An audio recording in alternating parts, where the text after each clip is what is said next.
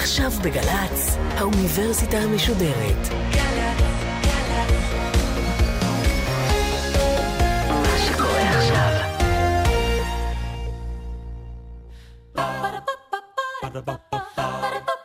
האוניברסיטה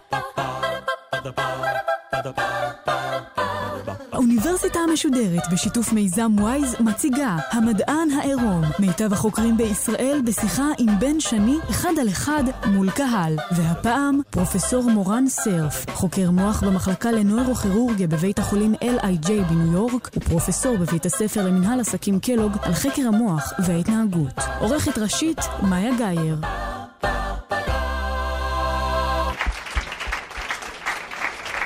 ערב טוב, האורח שלנו הערב מורן סרף, בוא נודה בכך כבר בהתחלה, הוא אדם מעורר קינה. בגיל 37 הוא כבר מזמן פרופסור, אבל זה לא הדבר היחיד שמרגיז אצלו. בגיל 24 כבר היה לו תואר ראשון בפיזיקה ותואר שני בהצטיינות יתרה בפילוסופיה של המדע.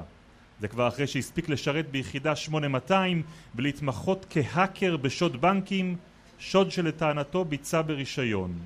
הוא תסריטאי, כותב סיפורים, מנגן על פסנתר, יש לו רישיון טיס והוא כיכב השנה ברשימת עשרת הרווקים הנחשקים בארצות הברית. כן? טוב. אבל הוא כאן לא בגלל כל אלה, אלא בגלל היותו חוקר מוח, ואם הכל ילך כמו שצריך הערב, אולי נקבל ממנו תשובות על חמש השאלות הבאות. איך מחשבים יודעים לקרוא מחשבות? האם הם גם יודעים לשתול מחשבות במוח של בני אדם? איך בנוי הזיכרון שלנו? איפה הזיכרונות שלנו נשמרים? האם אפשר להקליט חלומות? ספוילר? עדיין, עדיין אי אפשר, כן, זה נושא כאוב, נגיע לזה בהמשך. ואם נספיק, אז נדבר גם על הוליווד והקשר שלך אליה. אנחנו בעונה השנייה של המדען העירום של האוניברסיטה המשודרת בגלי צה"ל זאת תוכנית שמפגישה את טובי החוקרים הישראלים לשיחות בברים ברחבי הארץ עם הקהל שבא לשמוע אותנו זה קורה לך הרבה שאתה נמצא בסיטואציות מהסוג הזה, יושב מול קהל שהוא לא אנשי אקדמיה, לא סטודנטים, ומדבר אליהם במקומות כמו המקום הזה? אז אני כמדיניות מבלה יום אחד בשבוע בלדבר לאנשים שהם לא מדענים על מדע. על מה מדע המקום הכי עושה. מוזר שהופעת בו? הוזמנתי לסין על ידי הממשלה לדבר ב... לת- לתיכוניסטים. כי הם רצו שתיכוניסטים ילכו למדע, הביאו אותי ועשיתי בסין כזה סיור ממקום למקום, אבל איפה שהייתה טעות בדרך, והיינו בגן ילדים. זה היה גן של ילדים בגילאי 6-7 או, או 5 עד, עד 7.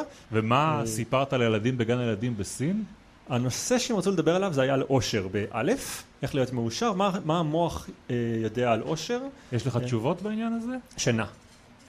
לא ברור לנו עד היום אם זה קורלציה או, שזה, אה, כלומר אנשים שישנים טוב יותר מאושרים או אנשים שמאושרים ישנים, יותר טוב, אבל ברור שמכל הדברים שאנחנו מסתכלים עליהם, כסף, אה, אמונה באלוהים, אה, סקס וכל דבר שאנשים הסתכלו עליו שטענו שהוא קשור לאושר, מתגמד לעומת האושר של אנשים חווים כשהם קמים אה, ערניים אחרי השינה. אז בוא נחזור לאיפה שהכל מתחיל. מתי מורן סרף, הילד שנולד בכלל בפריז והגיע לכאן בגיל חמש? חמש, מבין שמדע זה משהו שמושך אותו? אה, אני בתור ילד הייתי ילד שגדל עם מחשבים, כלומר כשהייתי ילד בן חמש מחשבים התחילו להיות משהו שאפשר להחזיק בכל בית ופחות או יותר גדלתי כשמחשבים נהיו כלי שאפשר להשתמש בו כדי לפתוח דברים ולכתוב קוד ולשנות דברים. היה לי מחשב PC XT אה, ב-1983 או 4 ותכנתתי בבייסיק או בפסקל או בפורטרן, שפות שנעלמו מן העולם. אה, בעיקר דברים מאוד בסיסיים, כלומר להוסיף פסילה לפאקמן או אה, להעתיק אה, קובץ שאי אפשר להעתיק אותו בצורה אחרת, דברים מאוד בסיסיים, אבל לימים כשמחשב התפתח כבר היה לי את הידע איך להתפתח איתו, ככה שכשהייתי בן 16 כבר ידעתי לעשות דברים מסובכים יותר. מאיפה ידעת? איפה רכשת את הידע? אז אני חושב שכשהיינו ילדים היה, עוד לא היה אינטרנט, אבל היה משהו שנקרא BBSים, Bulletin Board Service, זה היה מין כזה מקבילה ישנה של אינטרנט שאתה נכנס לאיזשהו אתר עם אה, טלפון ואתה יכול להשאיר הודעה מישהו אחר יכול להיכנס לכתוב הודעה אחרת ולקרוא את שלך והיינו מתכתבים במשהו שהוא נגיד דומה לאימיילים אבל של לפני 20 שנה ושם היו כל ההקרים של, ההקרים שהיום הם מפורסמים אז אולי התחילו אז הרבה מהם מי, מי? נגיד אה, המפורסמים יותר אה, זה ז'וליאן אסנג' אז, אז לא ידענו מי הוא אבל הוא היה אחד מאלה שהיו נכנסים לאתר הזה ומשאירים הודעות זה האיש של וויקיליקס. ויקיליקס וכל השותפים שלו אה, הכי פופולרי, הכי מצליח אני חושב מהחבורה הזאת היה מרק זקרברג שגם היה נכנס לאתרים האלה. מרק זה קוראים לו צוקרברג פה, אה, כן? אה, זה האיש? של פייסבוק. כן, אז הוא היה, הוא כבר, שנות ה-90 עכשיו אנחנו מדברים, הוא היה נכנס לאותו אתר של ה-IRC, שזה שלב ב' של ה-BBSים, אתר שפה אתה יכול כבר לדבר בזמן אמת עם אחד השני, אז הוא היה מדבר הרבה על סקריפטים שהוא היה כותב אז, זה חבורה של דור שלימים עשה הרבה דברים טובים. ומה אתה עשית? אז אני בעיקר עסקתי במשחקי מחשב ובלהבין איך הם עובדים. הייתי כותב משחקי מחשב שהם היו מאוד בסיסיים בימים ההם, ולמדתי קצת על הצפנות. כלומר, אז הייתי התעניינתי בהצפנות, זה היה נושא שהיה די חדש, והיה ברור שהוא הולך להיות חשוב. אה, כבר התחילו לדבר על זה שיום אחד האינטרנט יהיה בכל בית, ושיהיה אפשרים להח- להחזיק משהו שיקרא אימייל, אז, אז אני הייתי מאלה שכתבו את הפרוטוקולים הבסיסיים ביותר, שלא נשאר מהם כלום היום, אבל שלימים נהיו מה שאנחנו קוראים לו היום פרוטוקולי הצפנה. אבל כשמדברים על האקר, אנחנו קודם כל חושבים לא על זה שאתה מצפין, אלא על זה שאתה פורץ. אז זה לאט לאט, אה, אז עכשיו אנחנו כבר בשנות התשעים המתקדמות, ופתאום מגיע יום שבו אה, מתחיל להיות אינטרנט בכל בית. ועם זה התחילו לדרוש אנשים שהבנקים שלהם יהיו אה, באינטרנט. זה היה כבר ברור אז, שאם אפשר לראות את החשבון באינטרנט, אז זה אומר שהבסיס נתונים של האתר הזה ניגש לכסף ורואה אותו. ומיד עם זה הבנו, אני וחבריי לימים ההם, שיש פה בעיית אבטחת מידע, ואפשר אולי למכור לחברות, לבנקים האלה איזשהו פתרון שימנע מאנשים רעים לגנוב את הכסף. אה, הם לא האמינו לנו, שבעיקר אז היה קשה לשכנע בנקים שבאמת יש בעיה. אז היה לנו אה, שירות של אה, שיווק אקטיבי, שבו היינו בעצם קודם כל פורצים לבנק ומראים להם שאנחנו יכולים להזיז כסף ממקום למקום, או להסתכל על חשבון של מישהו אחר, או לעשות כל מיני שינויים בפרטים. באים אז לבנק ואומרים להם, יש לכם בעיה, הנה ההוכחה, ואז אחרי זה הם היו שוכרים אותנו לעשות זה בדיקה יותר רצינית. נשמע לי, אני חייב להגיד לך, מאוד קרוב למה שאנחנו קוראים לו היום פרוטקשן. אה, זה... אתה בא, אתה פורץ לחשבונות של הבנק, ואתה בא ואתה אומר להם, אתם לא רוצים שידעו שכל מספרי כרטיסי האשראי אצלי, או שאני יכול להעביר סכומים מחשבון לחשבון? תשלמו לי כדי לסגור את הפרצה. זה היה, אני מניח שמה ש... אז עוד לא הבינו מה זה, זה היה, זה היה כמעט לשכנע אנשים שיש בעיה, אבל מי שהשתכנע בעיקר זה דווקא לא היה הבנקים, אלא זה הממשלות. כלומר, אנחנו פרצנו לבנק אוף אמריקה והצלחנו לגנוב מהם כסף, והם עדיין לא האמינו שיש להם בעיה, ומי שהשתכנע זה ממשלת ארצות הברית שאמרה, אוקיי, בנק אוף אמריקה, ועכשיו אתם מוכרחים לשכור חברת האקרים שתפרוץ לכם פעם בשנה כדי לראות שיש בעיה. כלומר, הבנקים עד היום מאוד בטוחים שיש להם, שהם בסדר, ומי שמכריח אותם זה המדינה. גם היה בדרך שוד בנק אמיתי. יותר מאחד, היה אחד שהתפרסם אה, באיכשהו, כי סיפרתי את הסיפור הזה בצורה אה, ככה פופולרית, אבל היינו פורצים לבנקים שכבר היה לנו מראש מידע על מה קורה בהם, כי פרצנו אליהם מהאינטרנט, לפני זה כבר ידענו באיזה בדיוק. מדינה מדובר? ישראל. גם, גם בעיקר ישראל. כן, אתה מסתובב פה, אתה יודע להצביע על סניפי בנק? בנק הדואר שליד אוניברסיטת תל אביב, באיינשטיין. זה, זה לא ממש בנק, אבל... אה, אתה נכנס בבוקר לבנק הדואר של איינשטיין, איך אתה נכנס? יום ראשון בבוקר מכנים את האוטו ארבעה אנשים, אחד נשאר בחוץ אה, כדי שאם יהיה תהיה איזה בעיה, הוא יוכל לצאת מהאוטו ולהגיד, תשמעו, אנחנו... אה, ברישיון. ברישיון, ומראה את החוזה, ומראה אה, צילום שלנו בווידאו שהכנו מראש, שמסביר הכל כדי לצמצם את זה. אה, ואז צוות של שלושה אנשים נכנס לבנק, אחד נכנס לפני זה, וקודם כל מוודא שאין שם אף אחד אחר, חוץ מאשר הפקיד או הפקידה שעומדים שם, כדי שלא יהיה פתאום איזה משהו לא צפוי. ומודיע לנו בפנים שהוא בפנים, נכנסים שני אנשים אחרים שאני אחד מהם לבנק, הולכים לפקיד או לפקידה ומבקשים את הכסף, מראים איזה פתק שאומר שיש לנו שעות בנק, תוך כדי זה מצלמים את כל הבנק כדי לראות אם יש בעיות, אה, הולכים לכספת, אה, כמו שבנק נראה- בטלוויזיה. ואיך מגיבה... באופן אה, פרדוקסלי הפקידה. בישראל, אני חושב שאף פעם לא היה רגע שהיה נראה שהאיש מצד השני אה, לוקח את זה באופן אה, מטריד. תמיד היה אנשים, כי אני חושב שהחוק בישראל הוא שבמקרה של שוד בנק, יש פרוטוקול מאוד ברור שמה הבנק צריך לעשות. תן את הכסף. בערך. תן את הכסף ואל תעשה שום דבר אה, אמיץ. אבל יש מאבטחים. אז אה, 1999 עוד לא היו מאבטחים באותה אה, כמות ולכן בחרנו תמיד בנקים שהם היו בנקים קטנים שיש להם בדרך כלל פקיד אחד או בלי מאבטח ביום ראשון בבוקר זה היה מנוהל היטב וזה קרה רק שלוש פעמים. ש- אבל מעבר לכביש שם ברחוב לבון ברמת אביב יושבת אוניברסיטת תל אביב כן. ואתה באותן שנים לומד אה, בשנים האלה למדתי פיזיקה ולאחר מכן פילוסופיה של המדע. למה פילוסופיה של המדע? אה, כי השאלות המעניינות הן אה, שאלות שהפילוסופים שואלים. אה, אני חושב שהלכתי ללמוד פיזיקה מתוך הבנה שזה אולי הדבר שהכי עניין אותי בתור ילד וכל התשובות לשאלות על העולם הן תשובות שעניינו אותי אז לענות על ידי פיזיקאים. אבל תוך כדי לימודי פיזיקה הבנתי שרוב מה שאנחנו עושים זה מדברים על מתמטיקה ועל בעיות מאוד פרקטיות ואת השאלות המעניינות אנחנו משאירים בסוף השיעור ואומרים כזה טוב זה פילוסופיה. מה למשל? איך העולם התחיל, יש יצורים על החלל החיצון, האם יש לנו תודעה, אה, רצון חופשי, כל השאלות המעניינות אה, היו עולות בכיתה והמורה היה אומר כזה זה לפילוסופיה תשאירו את זה בצד ולא הייתה ברירה, צריך ללמוד פילוסופיה כדי לדבר רק על זה. אז תשלים לנו את המעגל, איך מתוך מחשבים, פילוסופיה של המדע ופיזיקה, אתה מגיע בסוף לחקר המוח. אז העבודה שלי בתור פורץ מחשבים שלחה אותי הרבה להסתובב בעולם, לפגוש אנשים, אה, בעיקר בנקאים ואנשי FBI, אבל בין השאר היא נתנה לי זמן חופשי לפגוש אנשים שעניינו אותי. באחד הנסיעות האלה נסעתי לפגוש מדען שמאוד אהבתי אה, בתור ילד, פרנסיס קריק, הוא התפרסם בשנות החמישים כאחד מהשניים שגילו את ה-DNA, ולאחר שקיבל פרס נובל על גילוי ה-DNA, הוא עשה מחקר ביולוגיה למשך עוד שנתיים, ואז פרש מביולוגיה ועבר לחקר המוח. ואת ה-40 שנה האחרונות של חייו הוא בילה בלנסות להבין איך עובדת תודעה. אה, אני פגשתי אותו בתור טובה, שאלתי אני יכול להיפגש איתך, אני אהיה בסן דייגו, הוא אמר בשמחה, נפגשנו לשעתיים ורוב השיחה במקום שתהיה עליו, שזו הייתה התוכנית שלי, הייתה על האקרים. הוא התעניין מאוד באיך זה עובד, הוא מאוד היה סקרן לגבי זה, אז הוא האמין באמונה שלמה שאנשים שיש להם ידע באיך לפרוץ מחשבים או איך לנצל את הסטטיסטיקה של קודים כדי להבין מה קורה בתוך מערכות סגורות, אה, יכולים לעשות דברים מדהימים במדע, והוא אמר לי את המשפט שלימים שינה את המסלול, הוא אמר לי אם אתה יכול אה, לקחת קופסה שחורה, להכניס מידע פנימי ולראות מה יוצא החוצה ולהבין דרך זה איך הקופסה השחורה עובדת, אה, אתה צריך לעשות את זה על הקופסה השחורה הכי מעניינת בעולם שזה המוח. אה, עזוב אותך מלפרוץ מחשבים, לך תנסה להסתכל על איך עובד המוח. ושנתיים אחרי זה הקשבתי.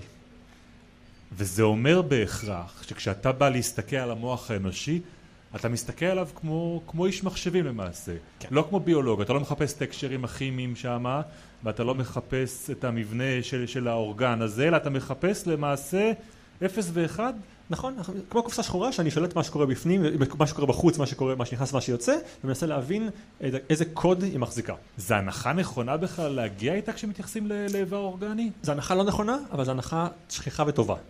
זו גישה לא נכונה, אבל זה הכי טוב שיש לנו. כלומר, אנחנו יודעים שאנחנו טועים. כי מה אתה מחפש למעשה? להסתכל על המוח ולהגיד שהוא מכונה שמקבלת מידע ועושה עיבוד ומחליטה החלטות, זה הסתכלות צרה, כי הוא עושה הרבה יותר מזה.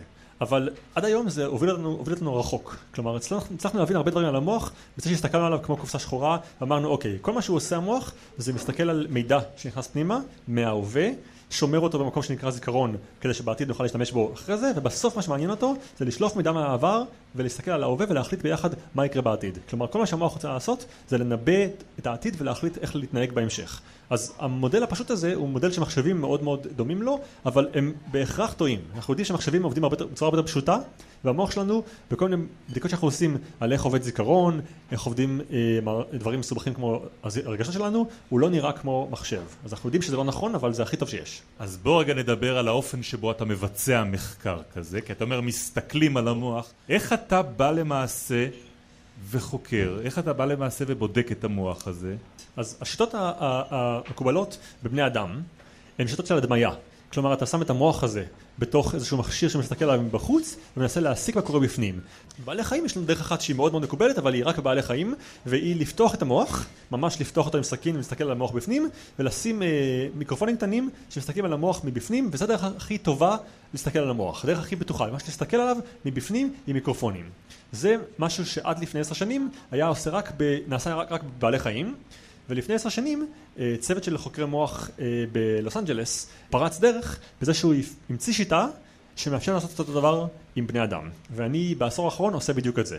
אנחנו מסתכלים על אנשים עם מוח פתוח, עם מיקרופונים בתוך המוח, תוך כדי שהם ערים ורואים טלוויזיה או קוראים ספר או מדברים. גם מתי הם מסכימים לעשות דבר כזה? אז הסיפור הוא כזה, אנשים שיש להם בעיית מוח אה, קשה, בחלק מהמקרים לא יכולים לפתור אותה עם תרופות, ואז הפתרון היחיד הוא ניתוח מוח. המקרה השכיח ביותר זה אפילפסיה. אפילפסיה אומר שבאיזשהו שלב לא צפוי במהלך היום, המוח שלך מתחיל לדבר בצורה אקראית בלי שום סיבה, שבבת אחת המוח מאבד שליטה, אתה נופל על הרצפה ורועד והכל לא ברור, עד שהמוח אחרי כמה דקות חוזר לעצמו ומשתלט עליך. לדבר הזה אנחנו קוראים התקף אפילפסיה, והוא מתחיל בתא אחד שמדבר באופן ספונטני בלי שום סיבה. רוב החולי אפילפסיה, הדרך לפתור את הבעיה שלהם זה לתת להם תרופות שגורמות לזה שלא יהיה להם התקף, אבל חלק קטן מהחולים האלה יש להם התקף אפילו שיש להם תרופות, שקולים תרופות, כי המוח לא מגיב טוב לתרופות האלה, ואז הפתרון היחיד הוא ניתוח מוח, עכשיו, הניתוח מוח הזה הוא ניתוח באורך שבועיים, שבמהלכו אה, יש כמה שלבים, אבל שלב א' מגיע חולה, פותחים לו את הראש ושמים לו חוטים במוח סביב האזור החשוד, האזור שבו נראה לנו שההתקף מתחיל, משאירים את החוטים האלה בתוך המוח, מחברים אותם לתוך מחשב מחוץ למוח, והחולה יושב בבית חולים עם ראש פתוח במשך שבועיים, ומחכה שיהיה לו התקפים. במהלך הימים האלה הוא לא עושה כלום, הוא לא יכול ממש להזיז את הראש כי הוא מחובר למחשב, עם חוטים. אה, אז הוא רואה טלוויזיה, מדבר עם חברים, מדבר בטלפון, וזו הזדמנות טובה למישהו כמוני לבוא ולהגיד, אתה יודע מה, אתה פה כבר בבית חולים למשך, למשך שבוע, שבועיים במילא, הראש שלך פתוח ויש לך חוטים בפנים, אכפת לך אם אני אנצל את זה כדי לשאול אותך שאלות על אה, רגשות, על הזיכרון שלך, על המחשבות שלך, ואנצל את זה שיש לך מוח פתוח, ובעצם להבין איך אתה חושב בצורה ישירה מבפנים. זאת אומרת, לא הדמיה, לא אה, לקרוא אותות חשמליים בחוץ ולהבין איך זה עובד בפנים, פשוט להסתכל בפנים באופן ישיר ולהבין איך אתה חושב. החולים מאוד שמחים להשתתף בזה, כי זה דרך להעביר את הזמן ולתרום למדע. ואז יש לנו הזדמנות נדירה למשך שבועיים להסתכל על המוח של בן אדם שיכול גם לדבר איתך ולהסביר לך איך הוא חושב ולתאר לך את המחשבות שלו שחולדה או קוף לא יודע לעשות, לעשות תוך כדי שאתה מסתכל על המוח שלו ומקליט אותו ומקשיב לתא בודד מדבר. אתה אומר כל הזמן מסתכל והדבר שאתה משתמש בו זה הדבר הזה שנמצא עכשיו מולנו מיקרופון מה, מה אפשר ללמוד דרך מיקרופון שנמצא בתוך המוח ואי אפשר ללמוד משום דבר אחר. אז המוח יש בו אה, עשרה מיליארד תאים שמחוברים אחד לשני ב-100 מיליארד, אה, 100 טריליארד קשרים, כלומר יש שם מיליוני תאים, מיליונים של מיליונים של תאים, וכל תא כזה הוא חתיכה ממך. כל תא כזה מכיל מחשבה, החלטה, רגש, כל תא קטן, והדרך שבה התא הזה מדבר עם החברים שלו זה על ידי אותות אה, כימיים. כלומר הוא משחרר קצת אותות כימיים שמדברים על התא הבא, והתא הבא יודע שעכשיו חשבת על אימא. ותא אחר משחרר אותות חשמלי ואומר עכשיו חשבתי על אבא. ותא אחר אומר אני רוצה עכשיו ללכת לשירותים ואחד אומר אני חושב על מחשב אפל ואחד אומר אני עכשיו מאוהב. וכל התאים האלה מחזיקים חתיכת מידע עליך. כשאני שם מיקרופון ליד, ליד התאים האלה, והמיקרופון הזה הוא פצפון, הוא בת, בגודל של תא אחד, אני יכול להקשיב בעצם לזרם החשמלי, לזרם הכימי שנוסע, לתרגם את זה לסאונד, ולשמוע משהו ששמע ככה. מין כזה אותות חשמליים שאנחנו מתרגמים לאותות סאונד, שהאותות סאונד האלה הם בעצם תא אחד אומר לתא אחר מה שקורה בעולם עכשיו מעניין אותי. אה, ירי מהיר של תא בתורה שנשמעת ככה זה אומר שתא אחד חושב על משהו מעניין והוא מתעסק בו וכשהתא הזה אה, יורה בקצב מאוד איטי כמו טק טק טק טק זה אומר שכרגע הוא נח. אנחנו שמים מאות מיקרופונים ליד התאים האלה ומחכים שהתא ידבר. ואז השאלה מה קרה בעולם כשהתא הזה דיבר ואז נגיד רואים שהחולה אה, בדיוק ראה סרט, ובסרט הייתה השחקנית ג'ניפר אניסטון. אנחנו רואים, התא זה ירה כשהחולה ראה ג'ניפר אניסטון. אז אולי, אולי זה תא שמחזיק את המחשבה ג'ניפר אניסטון. אולי זה תא שמחזיק מחשבה שהיא בחורה, אולי זה תא שמחזיק מחשבה שהיא שחקנית, אולי שהיא אישה לבנה, בוא נבדוק את זה. אנחנו רואים לתא הזה עוד תמונות של אה, שחקנים אחרים, שהם לא השחקנים אותי, התא לא יורה. מראים לתא הזה עוד תמונות של נשים אמריקאיות, הוא לא יורה. מראים לתמונה של, של ג'ניפר אניסטון עצמה, התא יורה עוד פעם. ואז אומרים אוקיי התא הזה נראה שהוא תא שמחזיק את המחשבה ג'ניפר אניסטון. זה התא שכשאתם חושבים עליה עכשיו בראש שלכם זה התא שיורד אצלכם בראש. ברגע שיצאנו כזה תא אנחנו יכולים להפעיל אותו בכל צורה שהיא. אפשר להגיד לכם לעצום עיניים ולדמיין את ג'ניפר אניסטון הזה יירה אפשר להגיד לכם לחשוב על uh, מי הייתה אשתו של שחקן מפורסם אחר. אם תחשבו עליה הזה יירה כלומר כל דבר שהמחשבה שלכם uh, תתעורר בו ותתבוטא בצורת ג'ניפר אניסטון יגרום לתא הזה לירות וזה לא תא אחד זה אוסף של תאים כמה מיליונים של תאים אבל מספר סופי. אז אנחנו בעצם מוצאים לאט לאט בדרגה במהלך היום כל תא כזה ואת הדבר שעליו הוא חושב, הדבר שמפעיל אותו. זה יכול להיות אה, בן אדם, מקום, רגש אה, אה, וכו'. אתה צריך להריץ סדרה אינסופית של אה, אימאז'ים או של אה, מילים כדי שהבן אדם יאותת לך בחזרה. זה מה שאנחנו עושים, אנחנו באים לחולה הזה ביום הראשון ואומרים לו תשמע, יש לנו 100 חוטים אצלך בתוך הראש ואנחנו מחפשים למצוא זיכרונות. בוא ספר לי מה מעניין אותך, מה אתה אוהב, מה אה, מעסיק אותך כרגע. החולה אומר אני מאוד אוהב לשמוע את הביטלס ואני אה, אה, מצביע לדמוקרטים ואני אה, מפחד מהכבישים ואני מאוד אה, אה, מעודד את הנבחרת הלייקרס. אז אנחנו בעצם מתחילים איזשהו אוסף סופי. הוא שדברים... וולונטרית אומר או שאתם שמים לו איזשהו שאלון מראש ואתם מחפשים דברים מסוימים? זה מתחיל בשיחה של שעה ביני לבינו על מה מעניין אותך, מין כזה טיפול פסיכולוגי שמטרתו להבין מה ככה, מה עכשיו נמצא אצלו באופן אה, מאוד אקטיבי בראש. אחרי שמצאנו את, ה, את השיחה הזאת אה, מעניינת והבנו מה הדברים שכנראה נמצאים שם, אנחנו מייצרים אוסף של תמונות סטילס של הדברים האלה. אני מראה לו תמונה של עכביש, תמונה של ברק אובמה, תמונה של מגדל אייפל, תמונה, הרבה תמונות, מראים לו מאות תמונות אה, ומסתכלים על המוח שלו תוך כדי שהוא רואה אותם. ואנחנו מוצאים שמתוך מאות תמונות, שלוש או ארבע מדליקות תא ספציפי. אז אנחנו אומרים, אהה, הנה התא שנדלק כשאתה חושב על הדבר הזה. אנחנו מתחילים מהזיכרון ומראים לו מאות תמונות בתקווה שבסוף נמצא אחת. והסטטיסטיקה פה היא מאוד נמוכה, אנחנו מוצאים אוסף קטן של דברים, אבל ברגע שאתה מוצא דבר אחד, אתה יכול לעשות מיליון דברים אחרי זה. אתה יכול לקרוא מחשבות על הדבר הזה, אתה יכול לראות איך מה הוא... זאת אומרת לקרוא מחשבות? באותו רגע שמצאתי תא כזה, ואני יודע איך התא הזה עובד, אני יכול להגיד לחולה, עכשיו מצאנו אצלך ארבעה תאים. תא אחד שמגיב לאבא, תא אחר שמגיב לאימא, תא אחד שמגיב למגדל אייפל, ותא אחד שמגיב לחומוס. עכשיו תעצום עיניים, אל תגיד לי מה אתה אה, אה, אה, מדמיין, פשוט דמיין אחד מארבעה הדברים האלה. חומוס. יכול מדמיין חומוס, ואני רואה בבת אחת שהתא חומוס נדלק. ואני אומר, אוקיי, אני לא צריך אפילו לערער, אתה עכשיו חושב על חומוס, אין שאלה, אני בטוח בזה. באותה מידה אני יכול לראות אם החולה חושב על אבא או על אימא, או אני יכול אפילו לראות אם הוא אה, מאוהב, אני יכול לראות מה הוא חושב לגבי אבא או אימא, כל מחשבה שמצאתי בבוקר, אני יכול עכשיו לדעת בוודאות שהחולה חושב אותה. אוקיי, מה עושים עם זה? עכשיו עולם ומלואו. ברגע שמצאנו מחשבות במוח, ואנחנו יודעים איך הן נראות, אפשר לעשות דברים מסוגים שונים. קודם כל אפשר להבין איך עובד זיכרון. זה בעיה בפני עצמה. איך נראה זיכרון, זו הייתה שאלה שהתעסקו בה המון שנים, ועכשיו אנחנו מבינים שזיכרון נראה כמו תא כזה שיורה. זה ברור שזה זיכרון? זה תפיסה אנחנו קוראים לזה. זיכרון זה מילה שבני אדם המציאו. כשאתה הזה יורה, אתה אומר נזכרתי בחומוס. אתה אומר את זה, אתה שלך אומר את זה, אבל אתה לא יודע מה זה זיכרון. אתה, כשהוא, אני אומר לך תיזכר במשהו שאכלת אתמול, אתה יורה, ושנייה אחרי זה אתה אומר חומוס. אז אני רואה את הזיכרון שלך מתהווה, כששנייה וחצי אחרי זה אתה אומר חומוס. אתה מדבר על זיכרון, ואני עכשיו חוזר, אני חוזר אל המחשבים שלך, ואני רואה מול עיניי איזה מין הרד דיסק מאוד גדול שנמצא כאן, שהוא צריך בעצם לאחסן בתוכו את כל הזיכרונות שלי, מה יש לו, כשאני ילד יש בו הרבה מקום פנוי והוא לאט לאט מתמלא, איך, איך זה עובד, איך זה נשמר שם? זיכרון הוא דבר מעניין בפני עצמו, ובעשור האחרון, אפילו בחמש שנים האחרונות, אנחנו מבינים אה, כמה הוא שונה ממחשב. במחשב הזיכרון הוא מין כזה אוסף של תאים, שאתה שומר בתוכו את המסמך וורד שלך, ולנצח הוא שמור שם באותה צורה. וזהו, אתה רוצה לשלוף אותו, אתה לוחץ עליו, הוא נפתח, אתה קורא אותו, והוא עדיין שמור שם לנצח. זיכרון של בני אדם עובד בצורה אחרת, הרבה יותר מעניינת ומשונה. הזיכרון שלנו שמור בהתחלה במין כאלה תאים, כמו שתיארתי לכם, אבל מה שאנחנו יודעים היום, זה שלשלוף אותו, זה לפתוח את הקובץ וורד הזה, ואז לשמור אותו מחדש עם מידע חדש. כלומר, כל פעם שאתם נזכרים במשהו, אתם בעצם פותחים את הזיכרון הזה, ואז הוא מין כזה, הוא ככה פתוח אצלכם במוח, אה, חשוף לשינויים, ובסוף הזיכרון שאתם רוצים לעבור נושא, אתם שומרים אותו מחדש. ולשמור מחדש, דורך על הזיכרון הקודם, ומוסיף לתוכו את המידע מהרגע הנוכחי. כלומר, אם אני שואל אותך עכשיו איך זה היה להיות בן ארבע, אתה הולך לזיכרון, שולף את הזיכרון של להיות בן ארבע, ומספר לי סיפור על איך זה להיות בן ארבע, אבל העובדה שאתה נמצא עכשיו פה איתי בחדר, במצב רוח טוב, ואולי טיפה הוגה לגבי החיים, יגרום לך לשמור את הזיכרון הזה מחדש, עם שינוי קטן. זיכרון של גיל ארבע, פלוס אה, קצת הגיגים על החיים. מחר אם ישאלו אותך עוד פעם איך זה להיות בן ארבע, אתה לא תחזור לזיכרון המקורי של לפני שלושה ימים, אתה תשלוף את הזיכרון ששמרת עכשיו. כלומר כל היזכרות פותחת מחדש את הזיכרון הזה. משנה אותו? ומשנה אותו. משנה אותו באיזה מדדים, אתה יודע להגיד? מדדים קטנים של אה, ההשפעה הנוכחית של הרגע שלך. כלומר, אם אתה מרגיש עכשיו טיפה שמח, אתה תוסיף לזיכרון הזה טיפה שמחה. זה אומר שהזיכרון הוא בעצם אף פעם לא יציב, וזה אומר שזיכרון שלא נזכרים בו, הוא הרבה יותר בטוח, הרבה יותר דומה למציאות. מה זה שכחה אם ככה? שכחה, יש שתי אפשרויות, אתה יכול ממש לכתוב על, על הזיכרון הזה כל כך הרבה, ש... ולא להשתמש בו כל כך הרבה, שבעצם הוא קבור כל כך נמוך, שיהיה קשה להגיע אליו, ודרך אחרת היא שהגשר אל הזיכרון ייהרס, זה מה שבעצם קוראים לו אלצהיימר, שהגשר ייהרס, והזיכרון נמצא שם, אבל אין דרך לכתוב או לקרוא אותו יותר.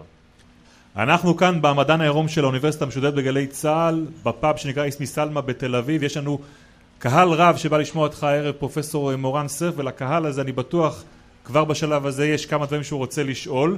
אהלן, אה, רון מיפו. אה, השאלה שלי כזאת, אתה מדבר המון על התאים עצמם, וברגע שאתה מגרה את התא, איך אתה בוחן את התא הספציפי, אבל uh, בסוף יש את הפער בין מה שקורה בחוץ לבין התא. התא הוא בודד בתוך המוח שלנו מקום נורא נקודתי. איך אתה יכול להגיד שהתא הספציפי הזה הוא לא איזשהו בייפס או דרך כדי להגיע אליו, ובכלל, מה כל מה שקורה בדרך אל התא? אוקיי, okay, אז שאלה מצוינת היא באמת מה, אני, אני מסתכל על תא ואני רואה שהתא הזה יורק כשאתה חושב על חומוס. האם זה תא שיורק כשאני רואה, כשאני חושב על אוכל או על חומוס ספציפי? אנחנו לא יודעים הכל, כי אנחנו נמצאים, שמים את המיקרופונים האלה, רק באזור האחרון בדרך. כלומר, אנחנו לא מסתכלים על כל הדרך, אבל אנחנו יכולים לבדוק הרבה דברים ולשלול דברים. אז אני יכול להראות לך אוכל אחר ולראות שאתה זה לא נדלק. אני יכול להראות לך אה, דברים אחרים שאתה אומר שאתה אוהב כמו חומוס ולראות שאתה זה לא נדלק. ואני יכול להראות לך את המילה חומוס. לא, לא תמונה של חומוס, את המילה חומוס. לתת לך לאכול חומוס, לתת לך להריח חומוס. ולראות שאתה זה מגיב לכל דבר שאתה תגיד לי, זה מזכיר לי חומוס. אנחנו לפעמים מוצאים אצל החולים שלנו תאים שמגיבים לקטגוריות. כלומר, לא, לקטגור... לא רק ל... נגיד ל... אה, לאיש ספציפי, כמו לברק אובמה, אלא לאנשים מבוגרים בגילאי 50. כלומר, כל תמונה של איש בן 50 מדליקה תא ספציפי. אנחנו רוצים לפעמים שיש תאים שנדלקים לכל בניין. כל בניין שהחולה רואה תמונה של בניין, התא הזה נדלק. אנחנו קוראים לתאים האלה תאי קטגוריה. כלומר, אלה תאים שמגיבים לקטגוריה של דברים, ואנחנו רוצים לפעמים תאים שמגיבים למשהו מאוד ספציפי, רק לאיש ספציפי. וסדר הפעולות שהתאים האלה יורים, שאנחנו מצליחים למצוא אותם, זה שקודם כל אתה יורה בקטגוריה, ואז משהו מהתת מהת קבוצה. כלומר, אני ממש יכול לראות, כשאני שומר לחולה, איזה סרט ראית אתמול? והוא ראה סרט עם אובמה, נאום של אובמה, אני קודם כל אראה שתא אחד נדלק לתא שיורה לכל האנשים בגילי 50, ומילי שנייה אחרי זה תא שיורה רק לאובמה. כלומר אני ממש יכול לראות איך, איך הזיכרון מסדר את העולם בצורה של קטגוריות שהופכות לדברים מאוד פשוטים, ואנחנו יודעים את זה מבעלי חיים גם, כשאנחנו מסתכלים על קופים נגיד ועל איך הם מנתחים תמונות, אנחנו ממש יכולים לראות, שם אפשר לשים חוטים בכל המוח, אפשר ממש לראות שהקוף בהתחלה רואה צורות וצבעים, ואז הוא מחבר אותם לדמות, ואז הוא אומר זה קוף אחר או שזה בן אדם, ואז הוא אומר זה קוף מה, מהמין שלי, וזה בחורה ואני מאוהב בה. הרבה אזורים במוח מסודרים בצורה מאוד הגיונית, כלומר כל הצבעים במוח הם מסודרים בצורה שנראית לנו הגיונית, כל הריחות במוח מסודרים בצורה הגיונית, כל הריחות טובים מצד שמאל, הריחות רעים מצד ימין. לגבי זיכרונות אין לנו שום היגיון, כלומר אין שום אה, דמיון בין שני חולים שונים, חולה אחד יש לו תא של מגדל אייפל בצד שמאל ואחד אחר בצד ימין, וכנראה שיש סיכוי שפשוט המוח עושה אה, כמו מחשב דיפרגמנטציה, הוא מתחיל בזה שהוא שם אותם במקום ספציפי, ובלילה הוא מסדר את זה לפי איך שהוא צריך, ושולף את זה הכי מהר שאפשר כי זה מה שהשתמשת בו אתמול. מה שמעניין בזה, שאולי פילוסופית, זה המחשבה הבאה. המוח שלנו נמצא בתוך נוזל, בתוך הגולגולת, עטוף בעצם, ואין לו שום גישה לעולם האמיתי. כלומר, המוח לא באמת רואה, מרגיש, תואם אה, חומוס. כל הדברים שהמוח שלנו יודע על העולם, זה דברים שמגיעים דרך אה, חושים. כלומר המוח בסך הכל מקבל אותות חשמליים. בשביל המוח חומוס זה אות חשמלי שמגיע מהלשון. בשביל המוח אה, הצבע הכחול אות חשמלי שמגיע מהעין. כלומר המוח שלנו הוא בסך הכל קופסה ארוזה בתוך, בתוך הגולגולת, מקבל אותות חשמליים מהגוף ומפרשת אותם. אבל אנחנו לא יודעים שזה המציאות, כלומר לא ברור למשל שחומוס באמת קיים, אתה לא יודע את זה, כל מה שאתה יודע זה שאתה נוגע במשהו שהיד שלך אומרת מרגיש לי ככה מרקם משונה והלשון שלי אומרת זה מרגיש לי בטעם כזה וכזה, אני קורא לדבר הזה חומוס, אין לנו מושג אם חומוס בכלל קיים בעולם. פרופסור מורן סרף, אל תלך לשום מקום, כי מרתק להמשיך איתך את, ה, את השיחה הזאת. אנחנו נעשה את זה ברדיו בשבוע הבא בתוכנית שתשודר, אבל כאן באיסמי סלמה בתל אביב נמשיך אה, את השיחה הזאת גם הערב. לפני כן אני רוצה להודות לעורכת שלנו מאיה גאייר, לאביגיל קוש על התחקיר ועל ההפיקה, גם לגיא עופר על הביצוע הטכני הערב בן יהודאי וליעד גרושקה, תודה נוספת לאלחי סוגבקר. אנחנו במדען העירום של האוניברסיטה המשודרת בגלי צה"ל, אפשר להקשיב לנו גם באפליקציה של גלי צה"ל, חפשו אותה בחנויות של הטלפונים החכמים שלכם, או באתר או בעמוד הפייסבוק שלנו. תודה כמובן למיזם וויז, השותפים שלנו במדען העירום. אני בן שני, לילה טוב, להתראות בשבוע הבא. Ba-da-ba-ba-ba. Ba-da-ba-ba-ba. Ba-da-ba-ba-ba. Ba-da-ba-ba-ba. האוניברסיטה המשודרת, המדען העירום. בן שני שוחח עם הפרופסור מורן סרף, חוקר מוח במחלקה לנוירוכירורגיה בבית החולים LIJ בניו יורק, ופרופסור בבית הספר למנהל עסקים קלוג על חקר המוח וההתנהגות. עורכת ומפיקה אביגיל קוש. מנהלת תוכן מאיה להט קרמן. האוניברסיטה המשודרת, בכל זמן שתרצו, באתר וביישומון של גל"צ, וגם בדף הפייסבוק של האוניברסיטה המשודרת.